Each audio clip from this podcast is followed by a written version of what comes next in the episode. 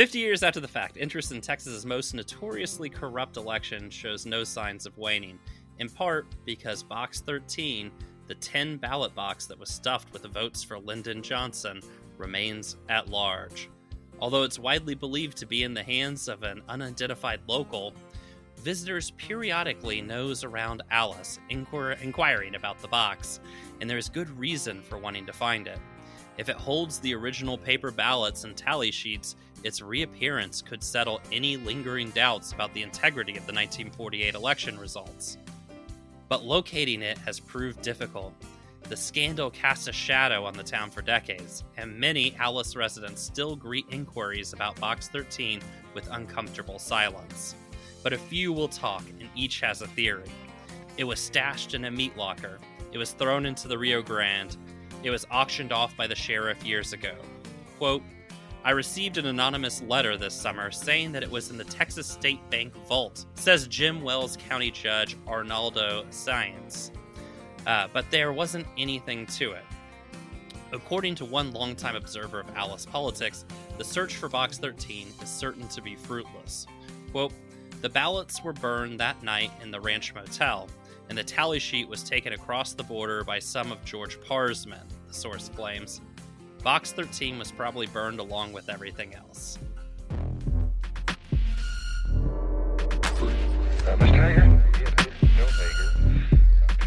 Y'all made me some real lightweight slacks uh, uh, he just made up on his own, sent to me three or four months ago. It's a kind of a light brown and a light green, rather soft green and soft brown.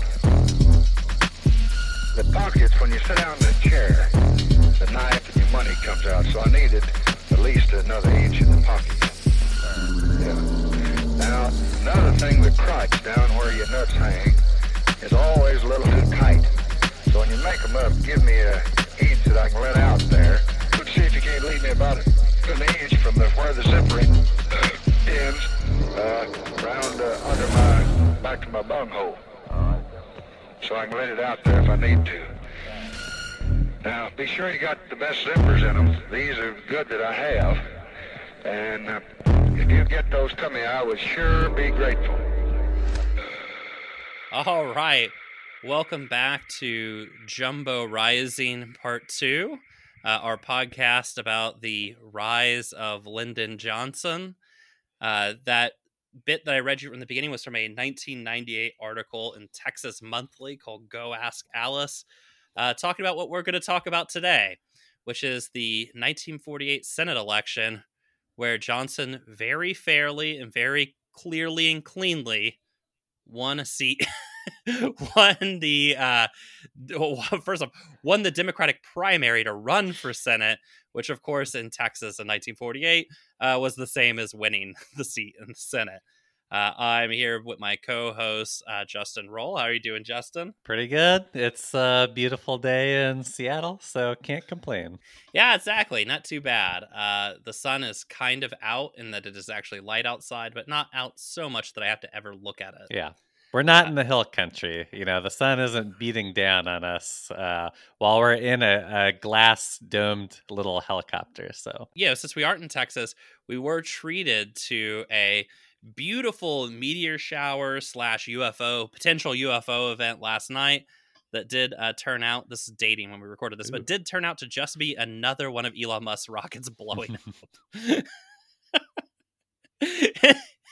it'll it'll never not be funny to me that this uh the the tech genius uh billionaire uh real life Tony Stark literally has less success you know with this technology that the US and Soviet Union were regularly firing into space in the 1960s he literally can't make it without it blowing up it's so fucking funny yeah. Like but 60 years later. yeah we're in good hands Yeah. We're in good hands here Or his little his little tunnel that's like as wide as like you or me that like a car can barely fit through. Like that's supposed to be some great innovation. He literally looked at the tubes from Futurama where it just shoots people around the city. It was like, yeah, what what about that? What if we did that? You know, it's, it's Yeah. fucking amazing. The future looks bright, which is why we're going to look to the past. So this is part two of our episode on uh, you know Johnson's sort of political rise. And so if you have not listened to part one yet, go back. What are you doing? You can't start with part two. That doesn't even make any sense. That's crazy. Yeah. There's a lot of context. Uh, so up to this point, uh, Lyndon Johnson, he was, you know, elected to the U.S. House uh, for Texas, you know, uh, from Texas uh, for the Hill Country in 1937. He was a FDR guy, bringing a lot of New Deal money into the state of Texas, maybe making some friends at Brown and Root. I guess Oh, we'll learn a little bit more about that. Um, in 1941, he tried to run for the Senate in a special election where he ran against Pappy O'Daniel, uh, the Biscuit King, and a actual living human person. Pass the biscuits, Pappy. exactly. Uh, for those of you that uh, might have seen "Oh Brother, Where Art Thou," the uh, governor character in that is basically Pappy O'Daniel. I signed a dozen agriculture bills. Everyone knows I'm a friend of the farmer. What I gotta do? Start dealing livestock? But in that election, he lost narrowly uh, thanks to uh, some creative vote purchasing or transferring on Pappy's part, and it almost broke our boy Lyndon. Uh, he sort of had a wilderness period. He stayed, he kept his house seat, but joined the army just long enough to uh, pretend that he was in danger during one flight Yeah. in the Pacific, at which point he immediately came back. Uh, you could do that when you're connected. You could just join the army for one flight in the Pacific and then ask to come back. Drank a lot of beer, you know, uh, made good friends uh, with, uh, you know, some people on the West Coast. Made uh, good friends with a, uh, I don't know, a gentleman uh, whose wife Lyndon was fucking. He was paying his way Yeah. at the time. And and was Yeah. sponsored, uh, you know, with with lots of cash by him as well. And during his wilderness years, he seemed a little bit lost. But then in 1948, he decided to give it one last shot. You see, Lyndon Johnson always wanted to be president. He knew he needed a big splash that he would essentially just rot in the House if he stayed there. And in 1948, he decides to take another shot at the U.S. Senate. One last shot for the title. I mean, it, it's pretty much it, especially this time because, um, you know, the the special election, he did not have to give up uh, his House seat in Congress, but for this election, if he wants to run for Senate, he's going to have to give up that congressional seat. So if he loses the Senate election, like he's done. Like this is it. Yeah. Yep. And this is sort of a different time in American politics. So Johnson is turning 40. The country, you know, it's after World War II. The US is dominating the world economically and militarily. And people feel like there's a lot of promise. Uh, the future, you know, the US isn't just uh the US isn't letting billionaires fill our airspace with exploded rockets like they are today. The future actually looked bright. And Johnson felt that at 40, if he lost this election too, he was just going to be too old uh, to be really be running for high office. And uh, hard to understand now, where you have to be at least 90 years old and uh, completely mentally uh, checked out before you're allowed to run for president. Yeah. Um, I mean, part of it too is that I, I forget if we mentioned this on the last podcast, but LBJ, like men in his family, have a history of like dying young of uh, heart Mhm. attacks, like in their 60s. So he's like, uh, you know, this whole thing of waiting for seniority in the house, like this, this is not going to work for me. Like, I need, I need to get moving if I want to gain power. I need to, yeah, I need to see, seek a higher office here. He's got the old Johnson ticker, and you know, that thing, it's only got so many ticks in it. So let's talk a little bit about his time in the House, right? So how would you how would you describe Johnson as a member of the House of Representatives, Justin? Um, you know, like I mean, he he uh in some ways like delivers, you know, for his his district, like as far as you know, rural electrification or like constituent services. But in terms of passing like national legislation, he really like does nothing. Um, you know, like he doesn't want to take a stand or even like have any of his speeches like dictated into the the public record. Like there's literally like almost no record of him like being in Congress. Um So, you know, partially because this is calculated, um, he knows the Mhm. winds are blowing, they're going to change, and he doesn't want to be like pinned down on uh, any any one issue at this time. And you know, he's thinking of his future, right? So he doesn't want to post any L's with his name on it, right? You know? Yeah, and then you know, I mean, conditions in uh, Texas, like you know, through the 40s are changing. Uh, like so, I mean, and also throughout the U.S. Like so, for example, I think uh, it was in 1947. Um, you know, the the Taft Hartley, uh, you know, like anti-labor bill gets gets rammed through. Um, uh, you know, capital is kind of throwing down the gauntlet, asserting itself, you know, against, uh, you know, the the labor movement. And so LBJ, who had like previously been like, you know, identified as like a New Dealer, uh, you know, Mhm. I'm a liberal, etc. Um, he kind of sees how things are going. He sees, you know, FDR is dead at this point.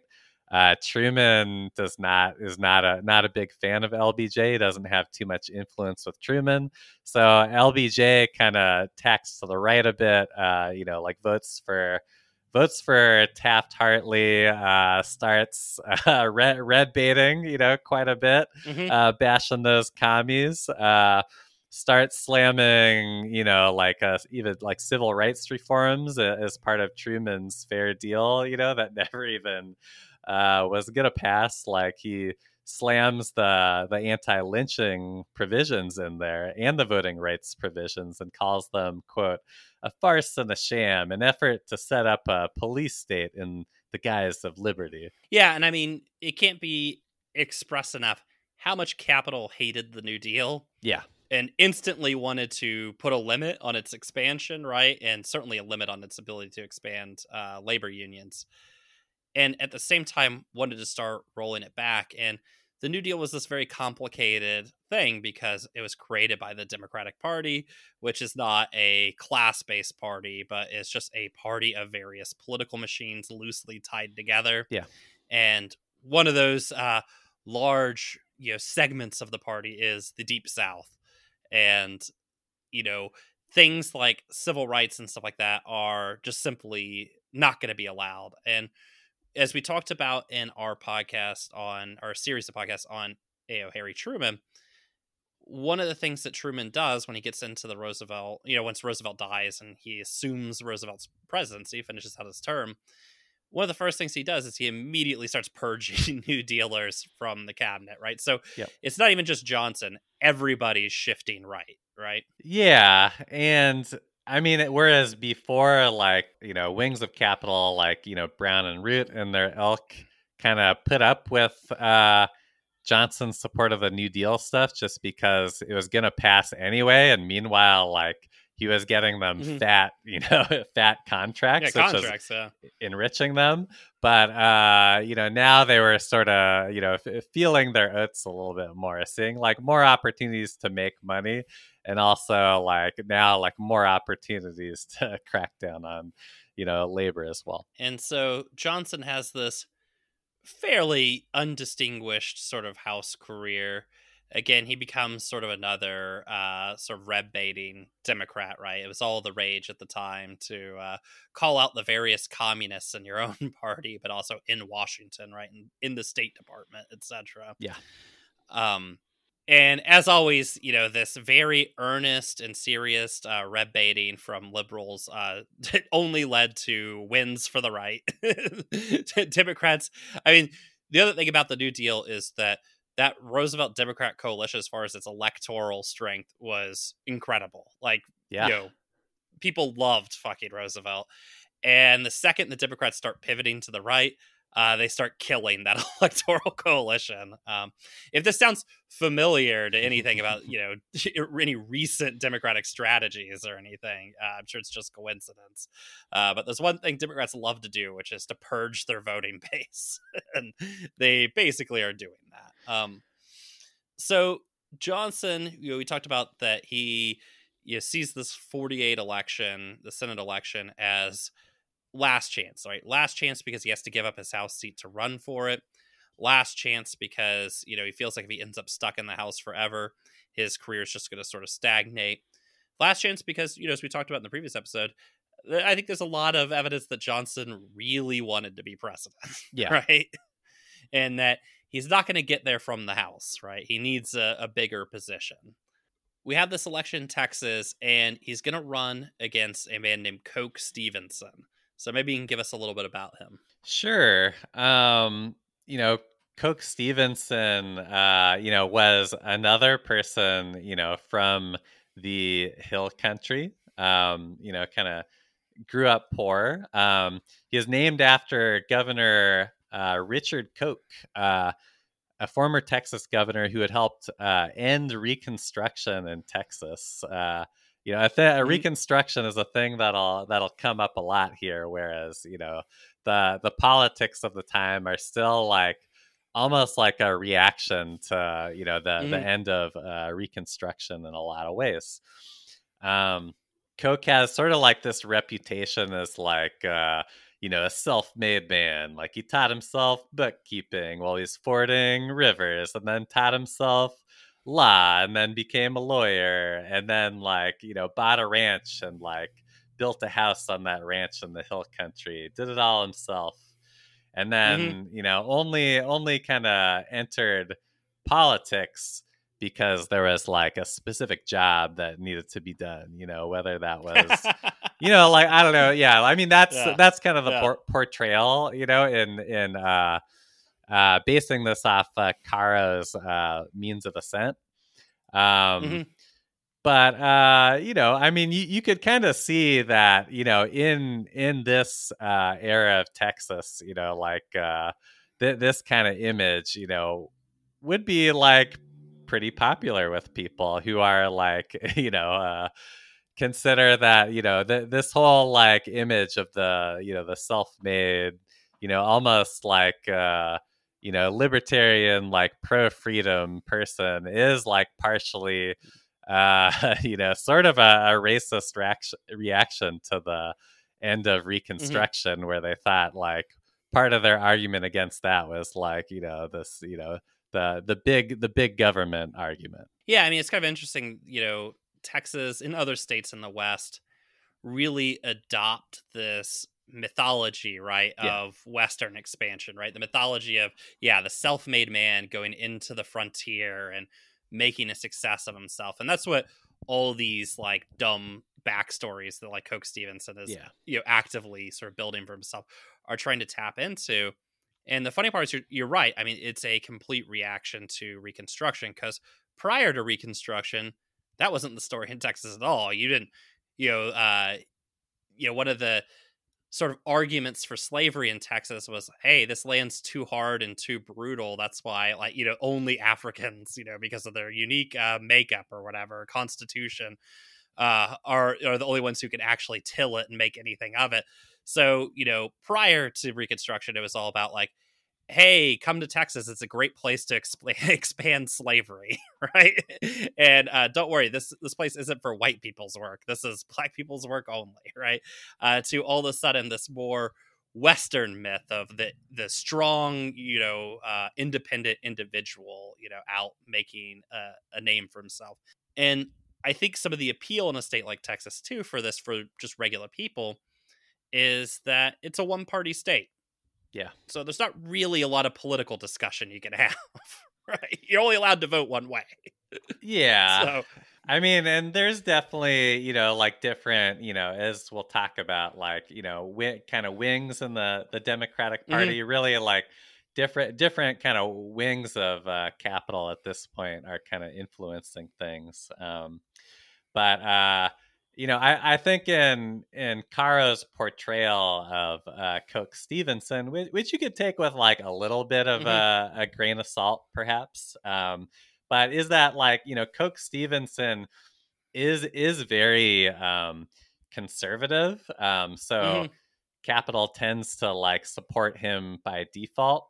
But he's not, uh, you know, he's portrayed as not being like personally corrupt. Uh, so. Mm-hmm you know, uh, in Caro's opinion, like he's not making a ton of uh, money off politics, you know, like a person like LBJ, but capital will just kind of support him because it's like, hey, this is this this guy wants small government. like this this is in my interest. Uh, I'll I'll, Yeah. I'll toss him some money here. you know, it's important to note that again in this sort of reaction to Reconstruction that by small government they don't mean we want to reject uh, federal money coming into the state of Texas or anything.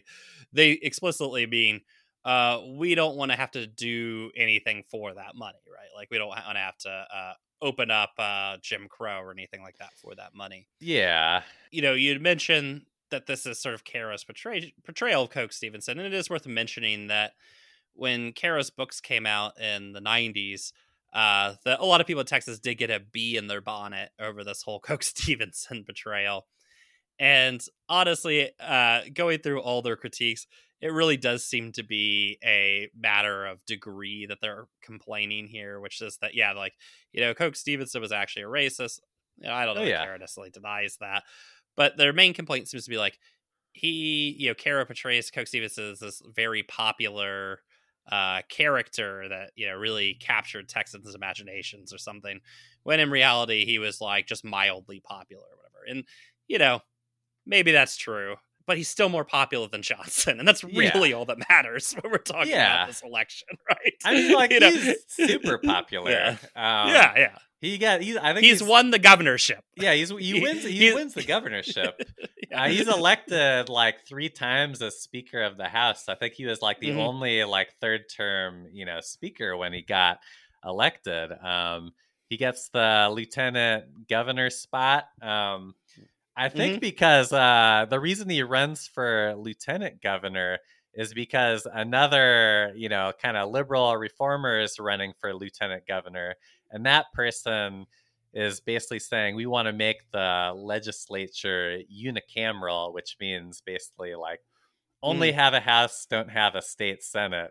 And uh, is kind of like, well, we can't have that. We need, you know, all these checks and balances. People shouldn't be able to change things. Uh, so he he basically just runs on that and that alone, and then wins. Um, as far as his popularity, I mean, he wins for you know state house, lieutenant governor, and governor by Yeah. like pretty huge margins. Like I think his last run for governor, he got something like seventy percent of the vote without really like running much of a campaign, even. So I mean, you know, he's run two large statewide elections and won them both. And most critically for Johnson, in the first round of the primary, and when we talk about elections in the case of the state of Texas, we're almost always talking about primaries because Yes. once you're the Democratic nominee, Yeah. you've won. Like there's there's it's a it's a one party state. Good thing things have changed over there, right? Ha ha ha. Um but Johnson has a lot of room to be concerned because in the first round of the primary, right, we see that people seem to really like Coke Stevenson more than Johnson, right? Yeah. Um, I think they were, yeah. And I mean, I think uh, they were doing polling and whatnot. And um, I don't know the exact numbers, but uh, yeah, I mean, Coke Stevenson was favored over Johnson by a lot in the initial polls, partially because, like, I mean, LBJ is a congressman, but he's not really a name, whereas, you know, Coke, you know, had won statewide elections. Uh, people Mhm. knew who he was, whether they liked him or not. They knew what he stood for.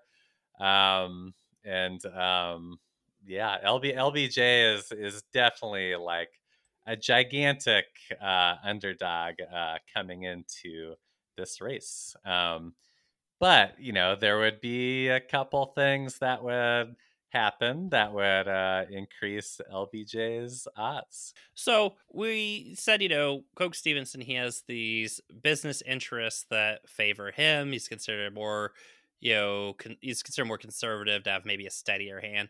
And I think because he's essentially a state, you know, elected official in the 30s, he's not a he's not a FDR guy, right? Whereas Johnson, you might have a little bit of that FDR guy rub on him, right? Um, so who's on Johnson's side? Johnson on on his side, like the the main thing, the main thing Johnson's got on his side is uh you know the the Brown and Root uh organization uh which in addition to you know having a lot of money, um, you have a lot of different, you know, uh, people that were politically connected that were, you know, also involved, you know, with with with Brown and Root. Um, you know, all through this kind of uh, you know network of people that are connected to New Deal programs. Um, so I would say like one one of one of the main guys would be um, Alvin Wirtz, um, who I think we mentioned in the the last podcast, who is a uh, former state uh, senator, um, a lawyer, and just uh, you know he's kind of he's he's the the evil shadowy figure like lurking about like not making headlines but you know he's uh he's making calls and orchestrating deals like uh throughout this this whole story. Brown and root we should mention uh, we mentioned this last time we should restate is a major construction firm right that works on like they essentially organize and arrange like major projects uh, and they, you know, those of us who got to live through the 2003 Iraq War will remember them as a major receiver of contracts and subsidiary of Halliburton, right? So, yeah. still a major power in politics today. Yeah. So and, the name sounds familiar. yeah, they're still around, unfortunately. But um, and Brown and Root is like all in on LBJ. Like one one reason is uh well, I mean, the main reason is that, you know, they've made, you know, they've made like tens of millions or whatever off of, um, you know, LBJ's congressional career and him securing them plum deals. And they're like, you know, imagine how much money we can make with with our guy in the Senate. Like, let's do it. Like, whatever, you know, money we invest in this Senate race, which is going to be a lot, which is going to be probably the most expensive Senate race in the history of the US up mm. to mm-hmm. this point, like that investment is going to get returned. Johnson had reliably brought them New Deal projects, right? New Deal money. So, you know, uh, probably a big part of Brown and Root's ability to become the powerhouse there today is thanks to Johnson. So he's their guy they like. So, and I mean, you'll see it later on. Like, you know, before the, the this whole, uh, you know, this this whole election that's going on, like he secures them, uh, like the Mansfield Dam project, for example. Mm-hmm.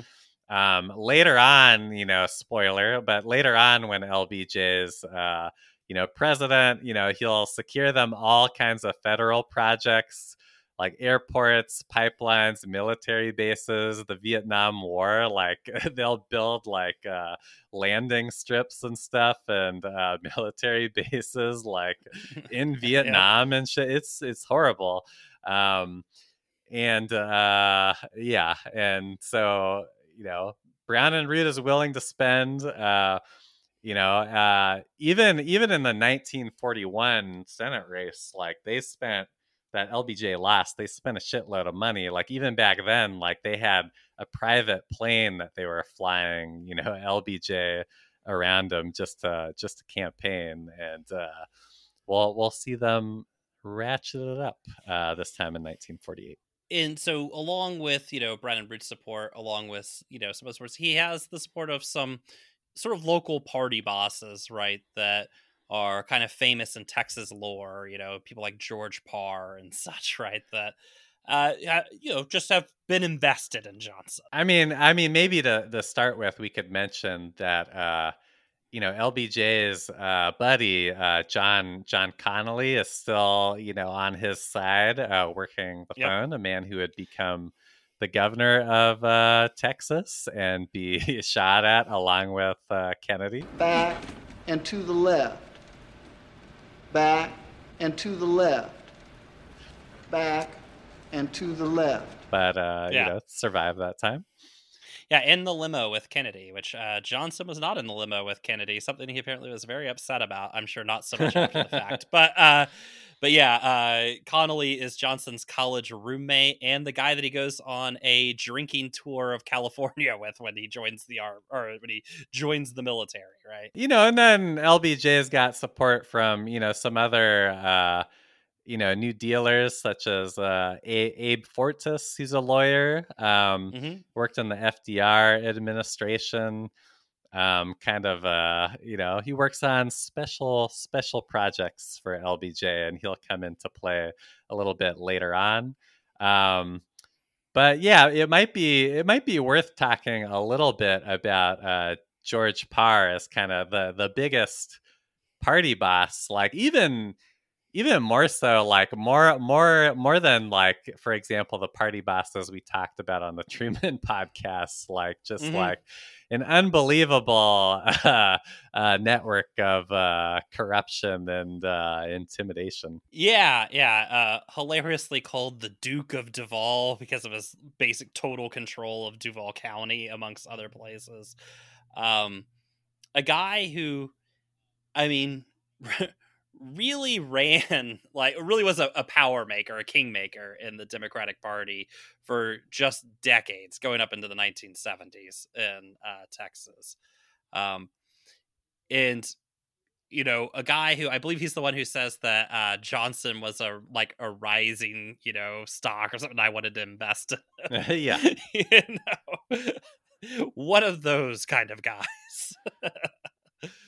Yeah, and so um, I believe there there's a time in uh, you know the the 1930s where um, you know LBJ uh, helps uh, get George Parr, this boss of bosses, uh, a pardon, like you know helps him you know get get out of a little bit of trouble uh, with the law, and so uh, you know Parr definitely remembers that. Uh, you know and um uh you know through you know through lbj's networks and through his you know money uh you know he's able to secure uh the the services of Parr um and so like a little bit of uh context for like you know kind of the the power of of uh george parr and his you know empire in uh south texas is that um,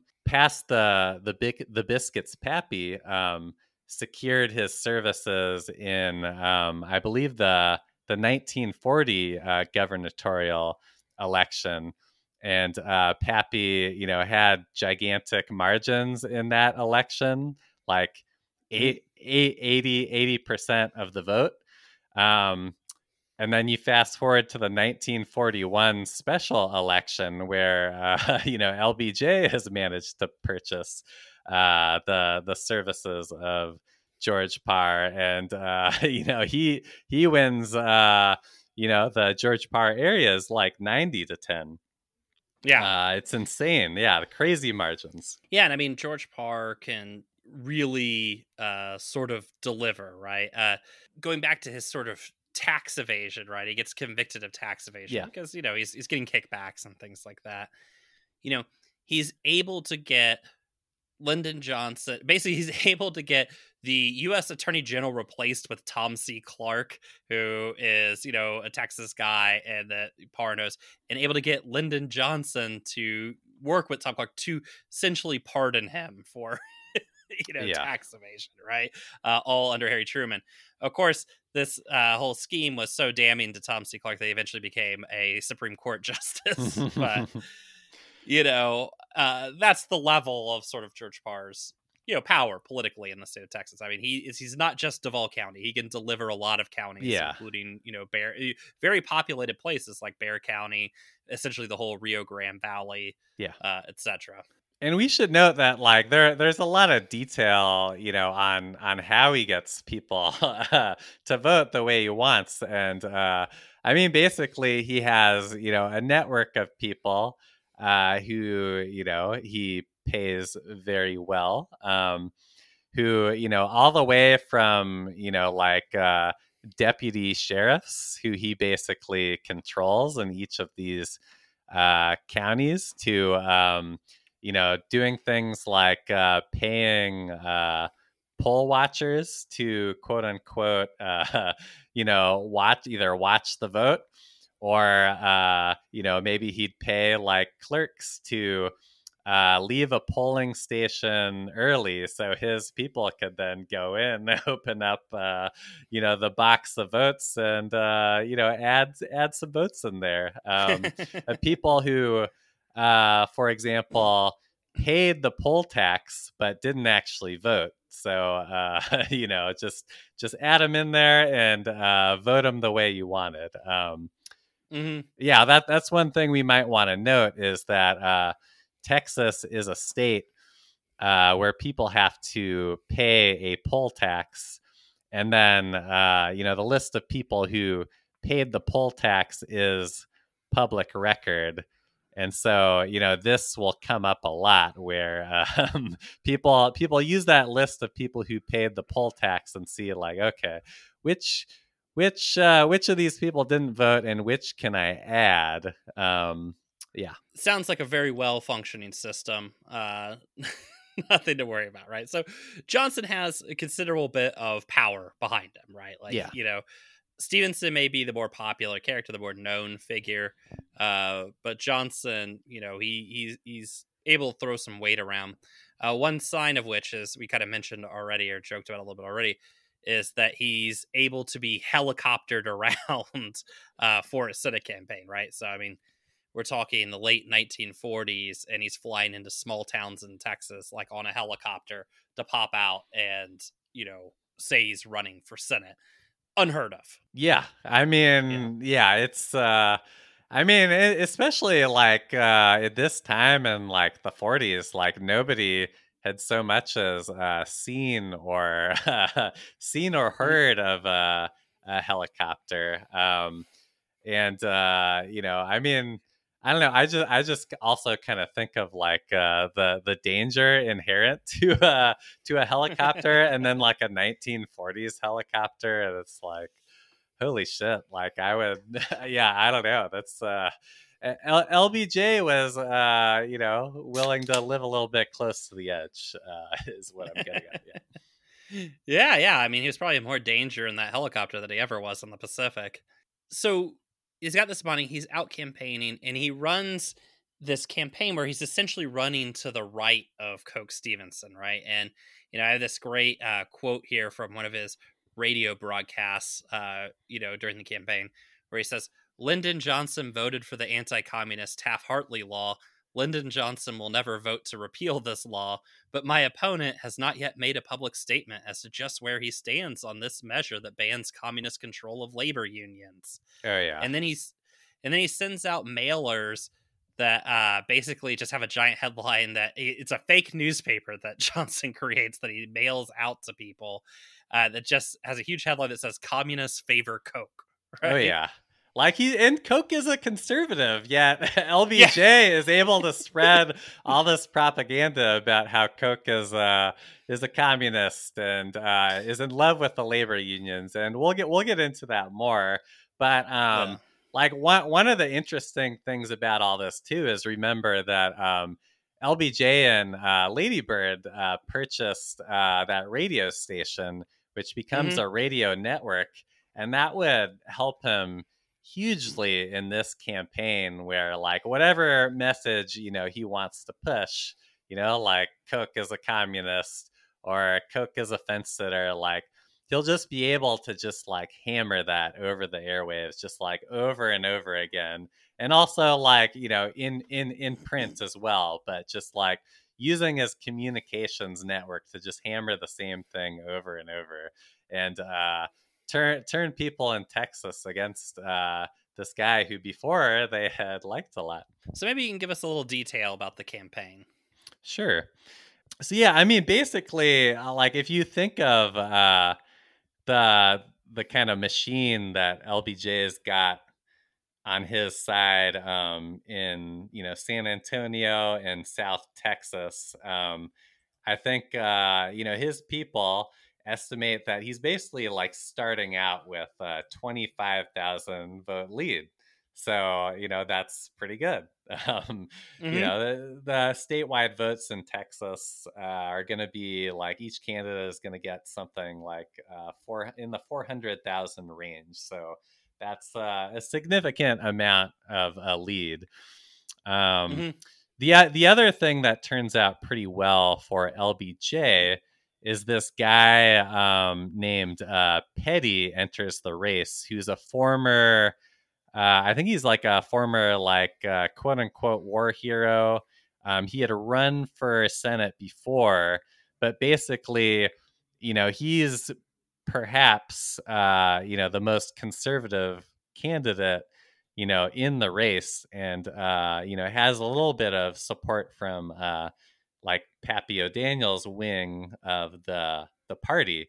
So he is going to pull some votes away from uh, Coke Stevenson, which is, you know, beneficial for LBJ, Brown and Root and their crew to have, you know, these, you know, different little wings of capital fighting each other. Yeah, and this makes a little bit of sense because Coke Stevenson and Pappy O'Daniel have their own electoral history together, right? Yeah. And have their own petty uh, beefs between each other. So uh, Pappy essentially sending somebody out to pull votes is not uh, a shocking thing to hear, right? Yeah. So what we have is a very complicated democratic field, essentially. Yeah, like uh, I think you know, even with this, like LBJ's definitely got this big advantage. But I'm reading in my notes here that in a poll before the primary, uh, Coke is still totaling, you know, a higher percentage of votes than LBJ, Peddy, uh, the other candidates in the primary combined. So,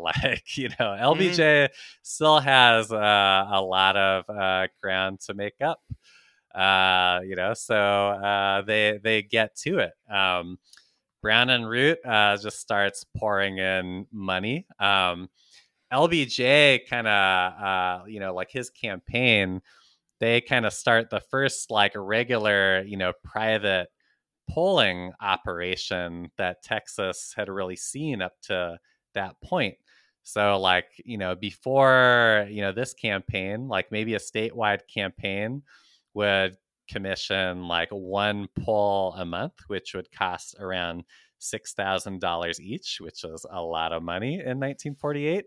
Uh, now, That's approximately eight hundred million dollars today. I'm just doing that on the top of my head. Yeah, what eight hundred million dollars? Um, but yeah, so LBJ, like, uh, you know, his people ramped that up to uh, several polls per week that are costing six thousand uh, dollars each, and he'd use those polls like you know people use uh, polls now to find out like which issues uh, quote unquote touch voters which issues people cared about and then lbj would find those issues and then just use his massive communications you know radio network and mailers to just hammer that issue home like over and over again, which is how he starts, you know, getting at Coke later in the race.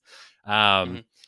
And in contrast, like Coke, you know, maybe spends like I don't know, like a hundred something thousand dollars on the whole race, and like does not really run that much of a campaign. Just like drives around from town to town and gives you know some basic speech without any like mm-hmm. platform or campaign promises. Yeah, I mean, which is just a sign of how much he believed he was the favorite, right? And you know, in that first primary vote, right, you know, it's uh, you know, Coke Stevenson's leading Johnson by 6 points, but he's also at, you know, 39.5%. If he gets, you know, if he was at 50%, he has the nomination, right? You only have a runoff because he can't get to 50. Yeah. He can't get to 50 because of George Peddy, right? You know, George Peddy pulls almost 20% of the vote. And it's pretty widely accepted that, you know, Peddy's not in the race. Stevenson gets those votes. So the hilarious, you know, uh, sort of obviously not going to win candidate that sort of Pappy Daniels throwing into the election essentially forces a runoff, but also leads everybody to the belief that, well, in the runoff election, when it's just Johnson and Stevenson, uh, Stevenson gets all those votes, right? All the Peddy votes, right? So he's, you know, going to win, right? So for Stevenson to be so overconfident is not necessarily out of the blue, right? He, you know, everybody's yeah seems to be confident he's going to win this. Yeah, and all indications are he's going to win this. Right? Yeah, like this, yeah. This this is a you know we're heading towards a big upset. Right. And so that's why, yeah, I mean, Coke does not really run much of a campaign. And LBJ, you know, Brown and Root are, you know, shoveling, you know, like so much money into the campaign with, you know, all the stuff we previously mentioned. Um, you know, as far as uh, you know, the the helicopter to get back into that, uh, you know, the the helicopter you know, to just like operate that, they basically had to have like a caravan of uh, cars and with a mechanic that was highly paid and uh, a truck full of drums of like helicopter fuel, just like all yeah. accompanying them uh, from place to place. So, like, you know, think how much money that would have cost. Um, mm-hmm yeah it's and maintenance you know for the chopper uh you know sound people uh to you know take all these speakers from place to place as you know lbj and company are circling around in a helicopter and saying things like hello it's me lyndon johnson. I'm your friend. I'm up here thinking of you I sure would appreciate your vote for Senate. Like literally, he's saying like corny old timey shit like that, like all the time, and it seems to mm-hmm. be working.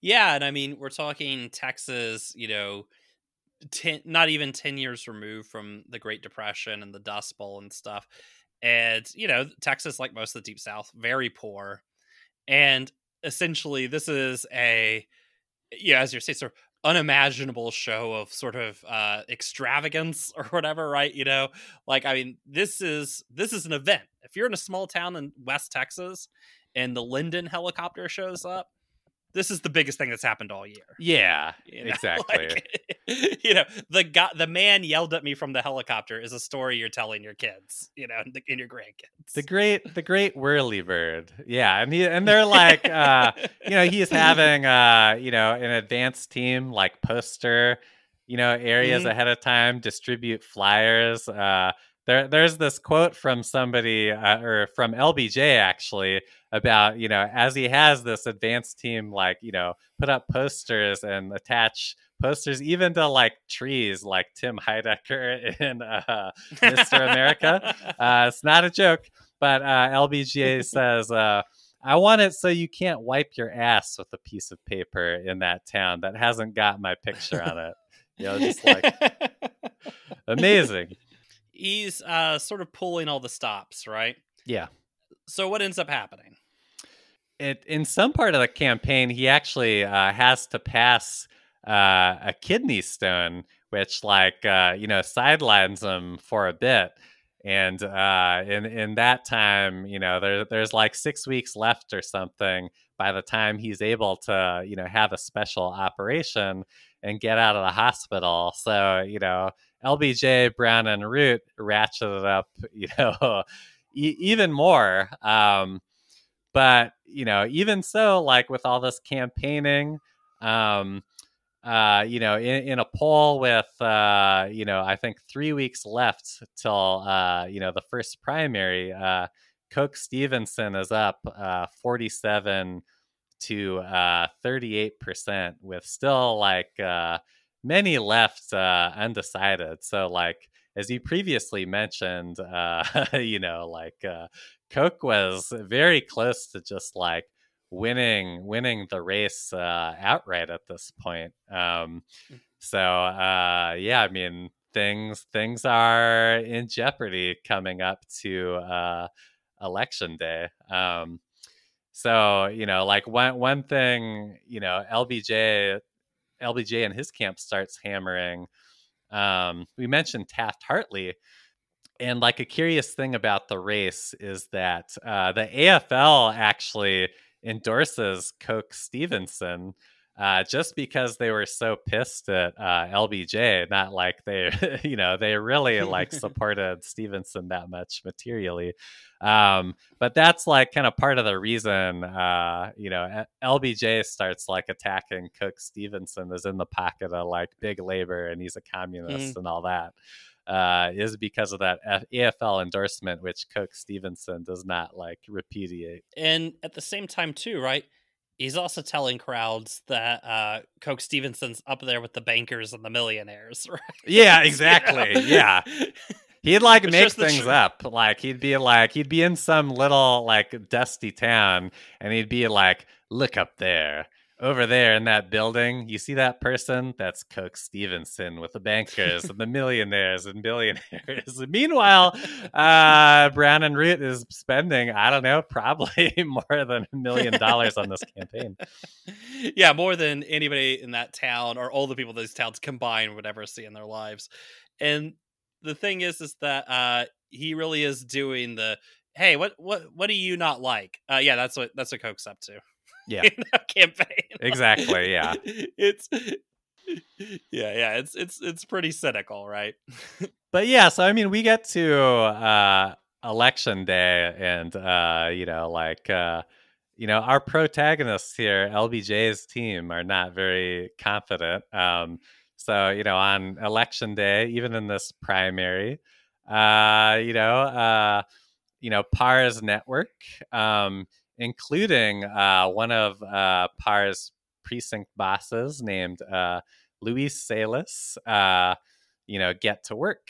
Um, so, for example, uh, you know, Luis Salas, who's one of uh, Parr's precinct bosses um, in Jim Wells County, which will come up a lot, um, goes to work in, you know, precinct 13 and, um, you know, uh, you know, helps uh, quote unquote count the votes. Uh, so while uh, you know the the county Democrats send uh, you know two poll watchers to watch him and you know see that like he's counting it right. Uh, you know, Salas, you know, he's like a big burly dude surrounded by some of Parr's, you know, henchmen like deputy sheriffs. He basically just tells them to fuck off. Like, I'm just going to count every vote for Johnson. And then when one of the poll watchers uh, spoke up and asked to look at the tally sheet, Salas just has him arrested by one of the deputies. Hell yeah. Uh, it's good. Uh, yeah, I mean, uh, you know, they they have a good operation, but um, Mhm. e- even even with this uh, machine on his side, uh, you know, LBJ is down with uh, on this first first primary election day, uh, thirty three point seven to around uh, forty percent to Coke Stevenson, with uh, Peddy in third with about uh, twenty percent. Although you know LBJ gets, uh, as you might imagine, uh, around ninety percent of the vote in the in the six George Parr candies. Uh, Mhm. So now we're gonna we're gonna have a runoff, a second primary held on August twenty eighth, a month later. Uh, you know, and that basically it's it's a whole new race with Peddy up. Yeah.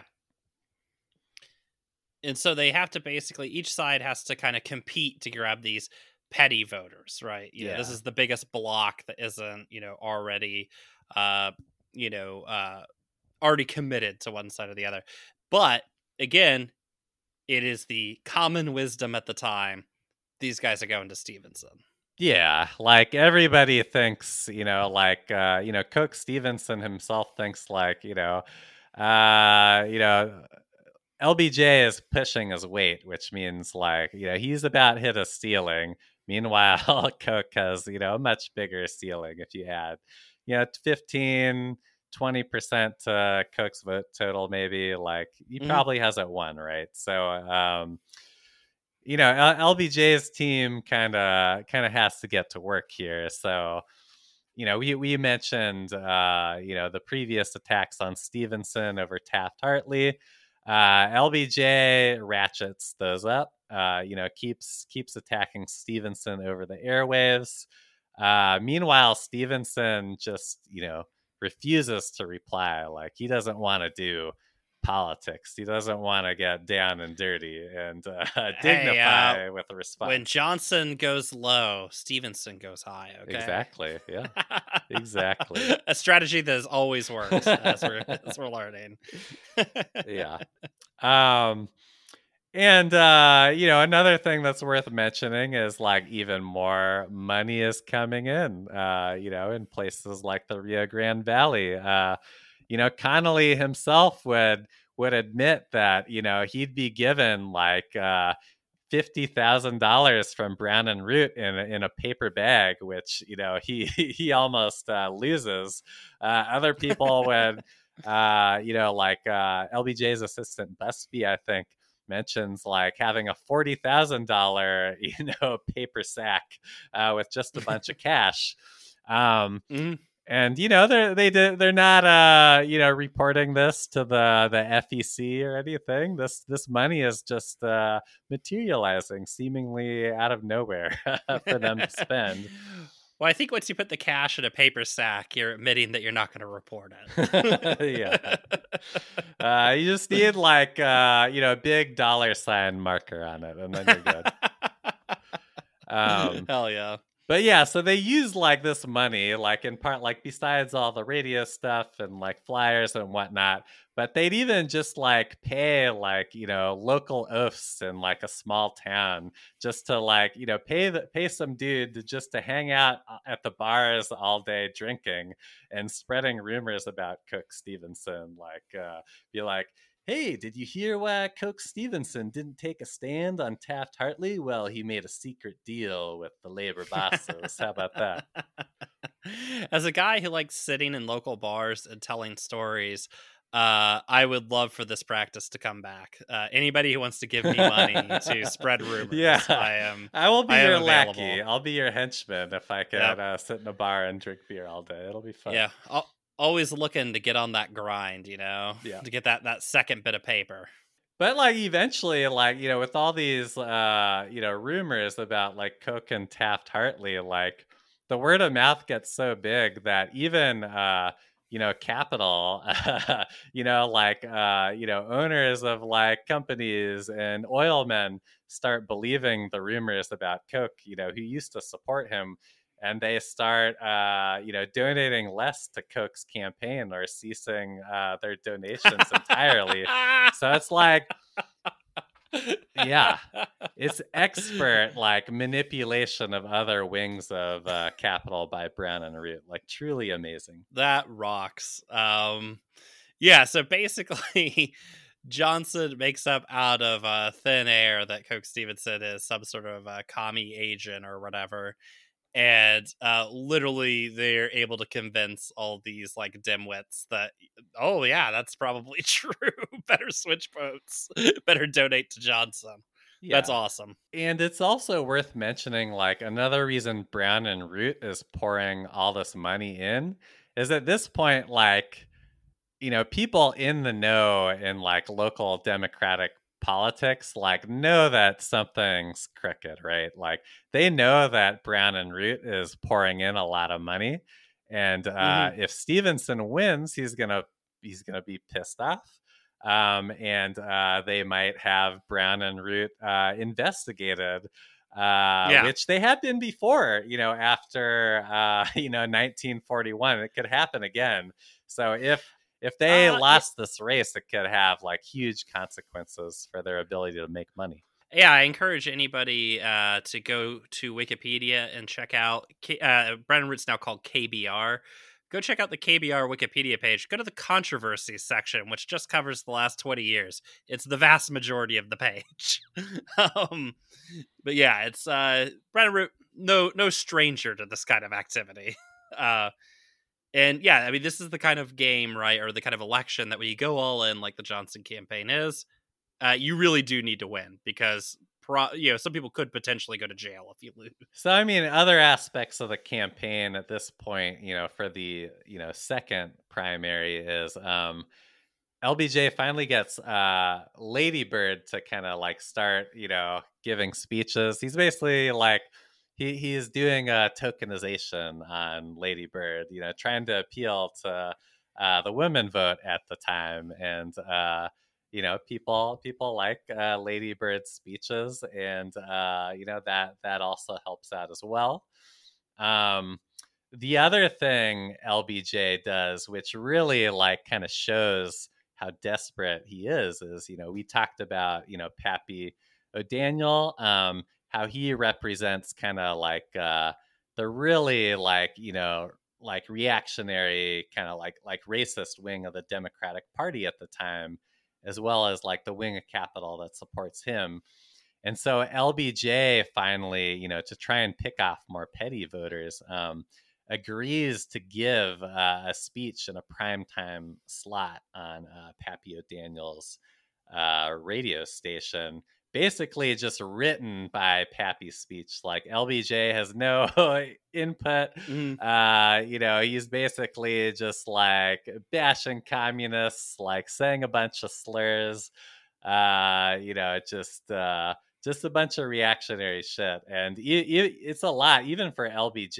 It's like. Uh, you know mm-hmm. he really has to like work himself uh, into it according according to caro. Yeah this is basically like uh you know if ted cruz during the senate race just went on alex jones and whipped his shirt off and started doing the i'm a man speech yeah. yeah. But yeah and then you know also like lbj is able to respond pretty quickly to stevenson's plan because I guess at, at this time, like, uh, you know, this this was a time when like uh, not everybody, you know, like had a phone and whatnot, and so like LBJ allegedly maybe had uh, phone operators on this side, you know, who were on his side who were at the switchboards. And they would kind of listen in to uh, Coke Stevenson's calls and then just like you know, let let LBJ LBJ's camp know when uh, you know Stevenson was like plotting something, and then just like get ahead of it, um, and that played into the campaign as well. that rocks. yeah, LBJ, you know, he is passing around a lot of money. Mm-hmm. He's doing the Pappy O'Daniel hour. He's he's got his uh, phone line workers shutting down phone calls. He's sending out fake newspapers with headlines about Coke Stevenson being a communist. Uh, all this stuff. He's taking advantage of George George Parr's uh, vast uh, mutual aid network because you know George George Parr believes in uh, dual power as a way to transition yeah. to socialism. so uh, that's why he pays people for votes. He's just doing mutual aid, and uh, LBJ supports that. Yeah, he's doing mutual aid in the Rio Grande Valley. And what does this end up uh, getting him? You know, as we get close to the election, where do they stand? Yeah, I mean, LBJ definitely like makes up a lot of ground, right? But then, like, you know, it's like 10 days till the election, and Stevenson is still up, uh, you know, in their internal polls, uh, 48 to 41 percent, with 11 percent undecided. So, uh, you know, it's almost like not enough, and LBJ's camp is kind of freaking out. Yeah, to be like a week out and be down seven points is not good. So I mean, yeah, I mean they basically kind of ratchet ratchet it up even more. Just uh, you know whatever you know norms of uh, democracy in Texas, which were you know not great at the time. We mentioned there's a poll tax. Uh, you know, like pretty much like all like the the Mexican Americans living in South Texas were very like disenfranchised. Like people are mm-hmm. basically like you know telling them how to how to how to vote and like marching them to the polls you know like lbj and his camp basically like ratchet that up uh, they pay like huge sums of money to deputy sheriffs uh, you know bosses bosses of organizations just to round people up march them to the polls keep buying votes for you know five bucks a piece uh, a piece mm-hmm. um you know, LBJ even personally, you know, like the day of like the day before election like starts uh, driving around the west side and giving money to machine poll watchers just to just to help him out. He's like come on. Uh, you know they they bought off uh, you know judges in various counties to uh, count votes for lbj as well they've got uh, george parr just uh, waiting on hand to see how his services might be needed. Yeah, and LBJ learned from the last time he ran for the Senate that uh, you don't show your votes first, right? Yeah. So the counties that you have in the bag, uh, you're going to tell them, "Hey guys, don't report your results, right? Yeah. Until we hear what the other guy has." And you know, in 41, Johnson made the mistake of having his counties report first, and you know, then Pappy just knew, oh, well, that's how many votes I have to beat. Counted Yeah. up the appropriate amount and reported those, right? Yeah. um, which is not you know uh, unusual in American politics at the time. Uh, but you know it's it's the lesson that Johnson has learned here. So on election night, what are what what's the result that we get? Yeah, so the results come in. Um, you know, Stevenson is up by 854 votes, uh, which is not the best situation to be No, in no. for our He- protagonist. In in the previous primary vote, he was up seventy thousand. Now he's up eight hundred and fifty. So Yeah. bad news for old Coke. Yeah, but I mean, also kind of bad news for LBJ in Yeah. that, um, you know, the the person, you know, in theory of Texas politics, the person that's in the lead on election night can kind of just hold their results and play prevent defense and not, you know, release. kind of just wait to you know release results and uh, run out the clock so what does LBJ uh, end up to? So uh, it looks like you know in Parr's counties, right? He has these uh, just hilarious, Yeah. hilarious vote balances that seem extremely normal, right? Yeah, I mean, a hundred to one in Duval County. Like this is like you know we were talking about like ninety percent to ten percent or something. This is like a hundred to one. They just like make it even more uh, blatant and uh, yeah, like ninety plus percent in Starr County. Uh, in the six Parr counties combined, I have in my notes, LBJ gets 93% of the vote. And uh, the margins in the in the valley and the west side uh, was actually nearly 35,000 votes like they had predicted you know LBJ might get a 25,000 vote margin but uh, they Mhm. they basically like rigged it like even more but uh even even with all this they're down uh you know 854 votes to old coke on election night And they note things like you know the Parr machine has a lot of pull in Bexar County, which includes San Antonio, which is one of the large cities in Texas. And you know, LBJ goes from losing Park County with, or I'm sorry, Park County, Bexar County, with Stevenson winning it two to one, right in the first Yeah. primary, and then all of a sudden comes back and is just like crushing it yeah in Bexar County. yeah, Amazing. So, yeah, it's it's crazy. I guess all those voters just had a change of heart. Um, so Johnson's still down 800 votes. What what does he do?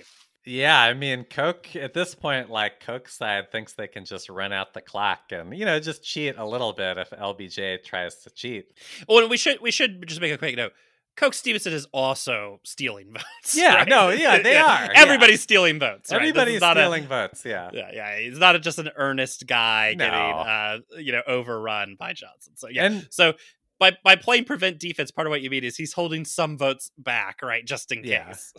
exactly. And also to be clear, like LBJ had, I mean, sorry, Coke Stevenson in a previous election had gotten support from this machine uh, Mhm. on behalf of you know Capital paid for it, but like. Yeah, I mean, Coke Stevenson is not like some morally pure guy, as you're saying. Yeah, yeah.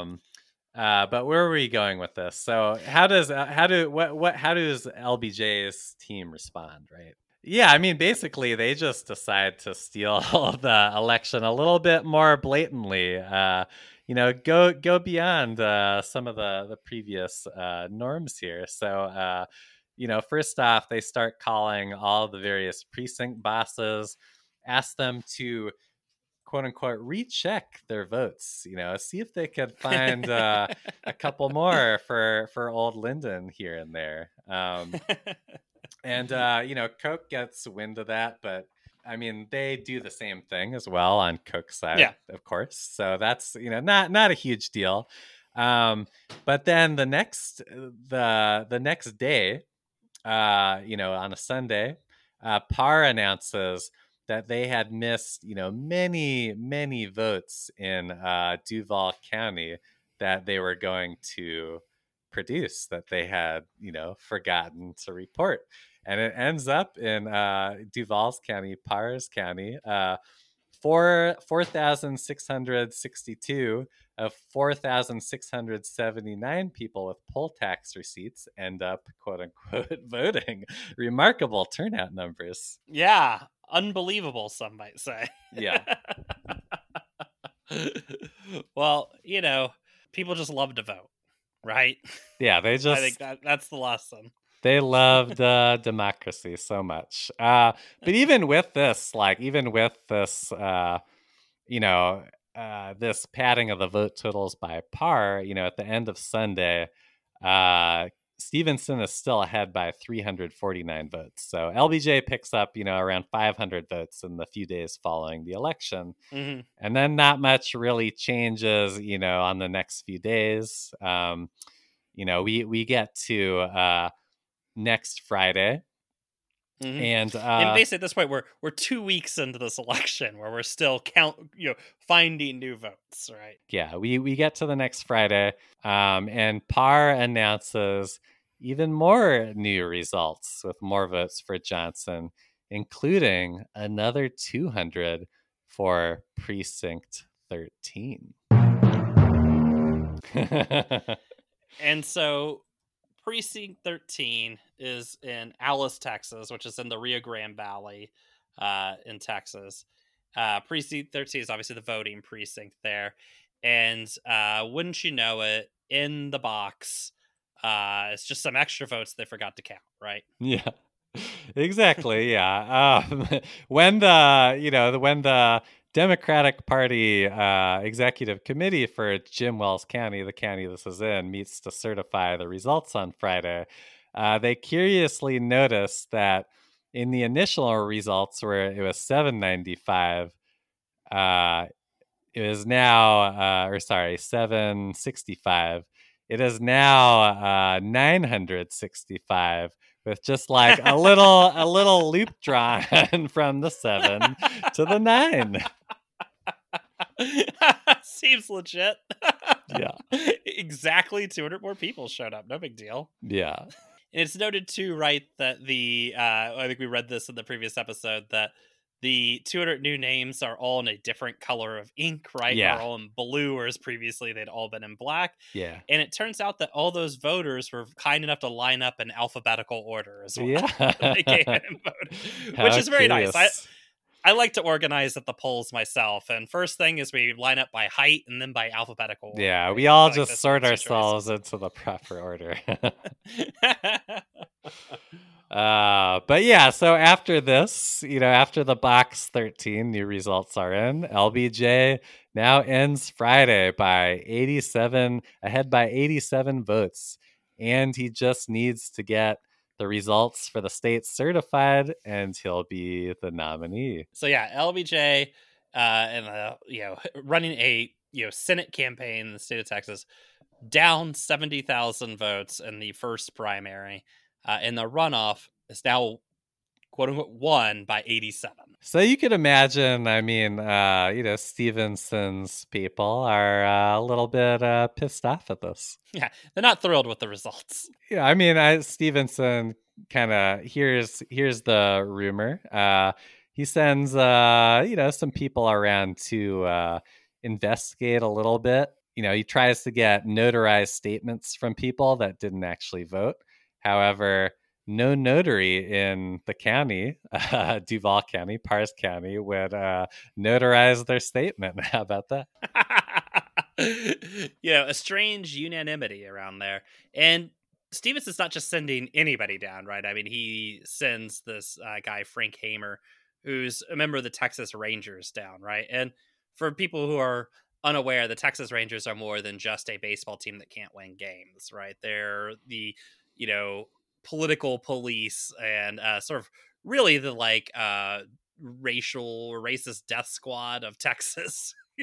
informally created during the war, uh, the War of Independence with Mexico, to uh, remove Native Americans from the state Yeah. and retrieve runaway slaves. And they didn't get much more woke after that. Um, uh, an organization so violent and racist that even the Senate in the night, I think it was in 1914 or 1915, there was a whole Senate hearing in the U.S. motherfucking Senate in 1915. Imagine how racist everybody was in the U.S. Senate in 1915. They had an entire hearing about the Texas Rangers and how violent they were and how racist they were, and the Senate was like, "Ooh, somebody's got to put a stop to this." Yeah. So, to give you an idea, a flavor of who the Texas Rangers are. Yeah. And uh, so it's not nothing when Coke is sending like this guy down there. Right? Who's his good buddy, by the way? Um, yeah.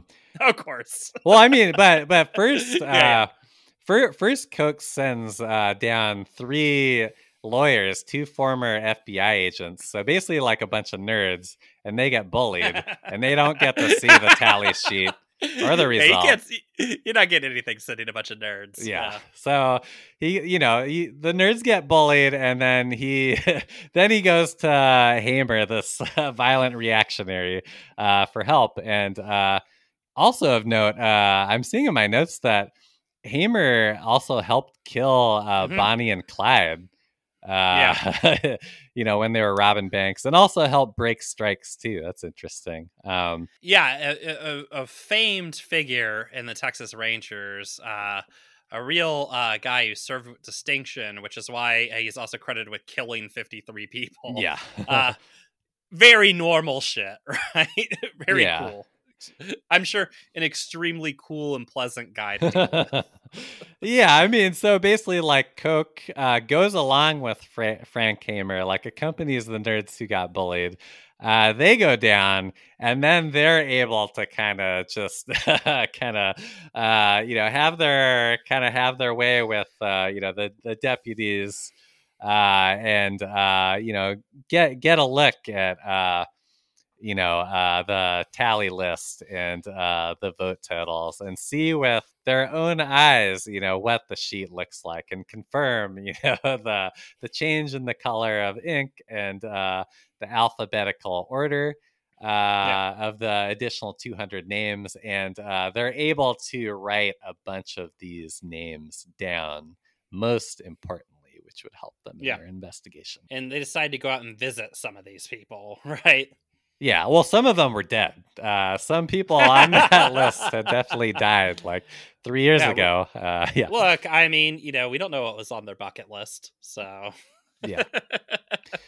Um, maybe it was waiting for justice. Yeah, so some of the people that go to visit are in graves. Um, they some of them basically are like, uh, yeah, I, I don't know what's voting, you know. yeah. Uh, hilariously, uh, the the last voter whose name was on the list uh, does basically say like, oh yeah, that, that's totally me. Yeah. you know, Okay, I was the last We one. It was night. Done. we we got one team player on the list. Um, Yeah. you know, uh, but they've essentially confirmed what everybody, I mean, you know, knows, right? Which is that uh, the list is fraudulent, right? Yeah. So Stevenson decides, I'm taking this to court.